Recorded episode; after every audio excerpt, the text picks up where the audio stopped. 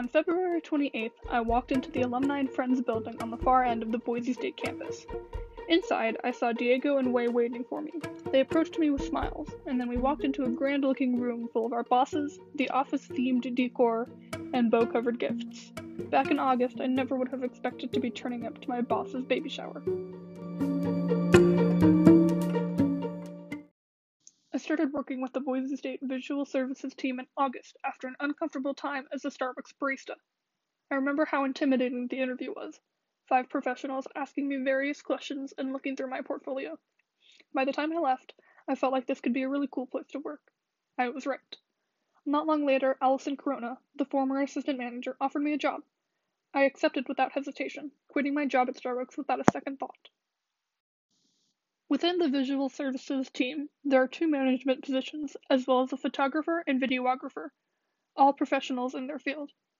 Then there are six student employees who cover many events and clock in office hours to edit their photos.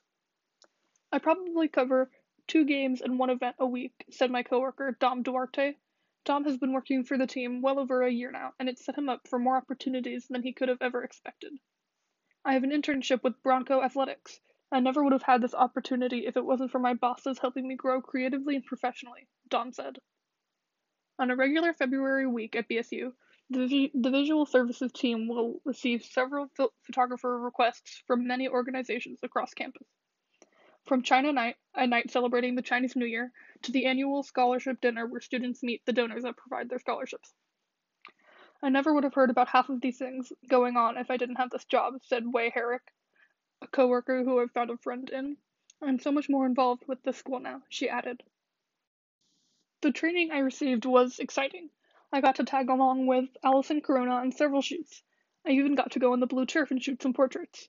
I was surprised by how fast I was given more responsibility. Three weeks in, I was asked to train newer employees, and that opportunity showed me that this wasn't your average office job. And not long after that, current assistant manager Priscilla Grover trained me in doing office portraits. Boise State faculty, staff, and students can all request portraits, which are done in our office. We then have the responsibility of editing the portraits, smoothing out hair and blemishes, and then we send the portraits out. In a typical week, we get around 20 portraits. Usually, one of the staff members will do the portraits and send them to students to edit. But Priscilla decided to give me more responsibility in taking these portraits, so I ended up taking all the portraits during my office hours. A lot of on campus jobs don't set you up for a realm of opportunities. There are a plethora of food related jobs on campus, like the one at Starbucks I had not long before. While these jobs definitely grow experience and leadership skills, if you're not passionate about them, it's hard to find a motivation to keep on working. I didn't think I'd find something I was so passionate about until I got this job. I haven't been working there quite as long as some of the other student employees, but that has never created any tension as opposed to other jobs. There is no sense of seniority among the students, and I was asked to do just as many events as Dom. Another unique aspect about this job is the creative workshops that the staff sets up for us students. The first one we had was back in November, a lighting and flash workshop. There were two sessions, and Allison even asked me to attend the second one to help out. In February, Diego asked if we could do a workshop in our big studio. Only a few days later, it was all set up. All the students modeled for the camera as Patrick Sweeney, a staff photographer, shot photos of us. John Kelly, the manager, played around with lighting, showing us how to make cool effects. We want to set you guys up for different experiences, John said. I don't think you'll get far sitting behind a computer and just being told what to do. Getting involved with a school gives you a lot of connections and impressions that will last longer than you'd expect. In my time working for the visual services team, I found myself making connections and friends that I never thought I would have. I even got the opportunity to photograph Paula Jordan's campaign kickoff as she runs for Idaho Senate. Going into college, I only had a few ideas of where I wanted to go. Now, my love for photography has grown, and I see a world of possibilities around me. Earlier, I mentioned a scholarship dinner that we covered.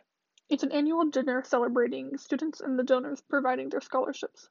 It's a rather quick event, and it's super crowded. Pure chaos for five of us to cover.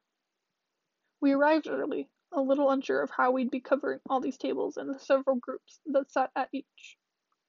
We were all pretty stressed and nervous.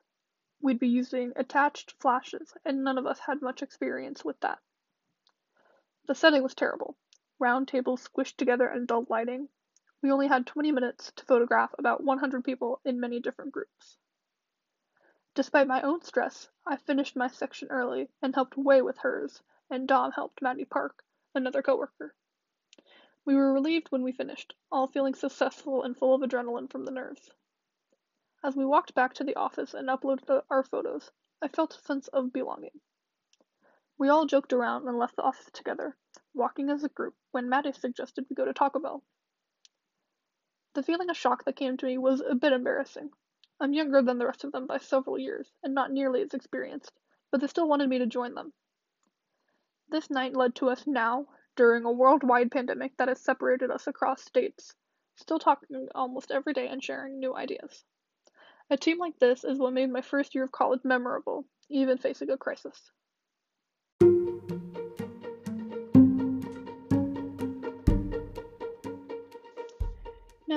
May be wondering about why exactly I'm making this podcast.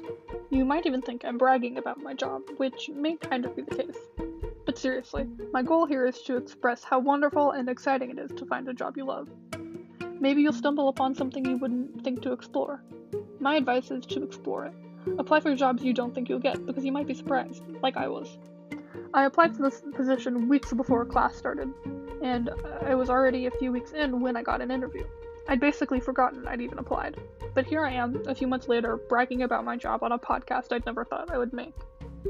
So the point is, explore new things. Pick up a new hobby, see where it takes you. And don't feel bad about bragging about it.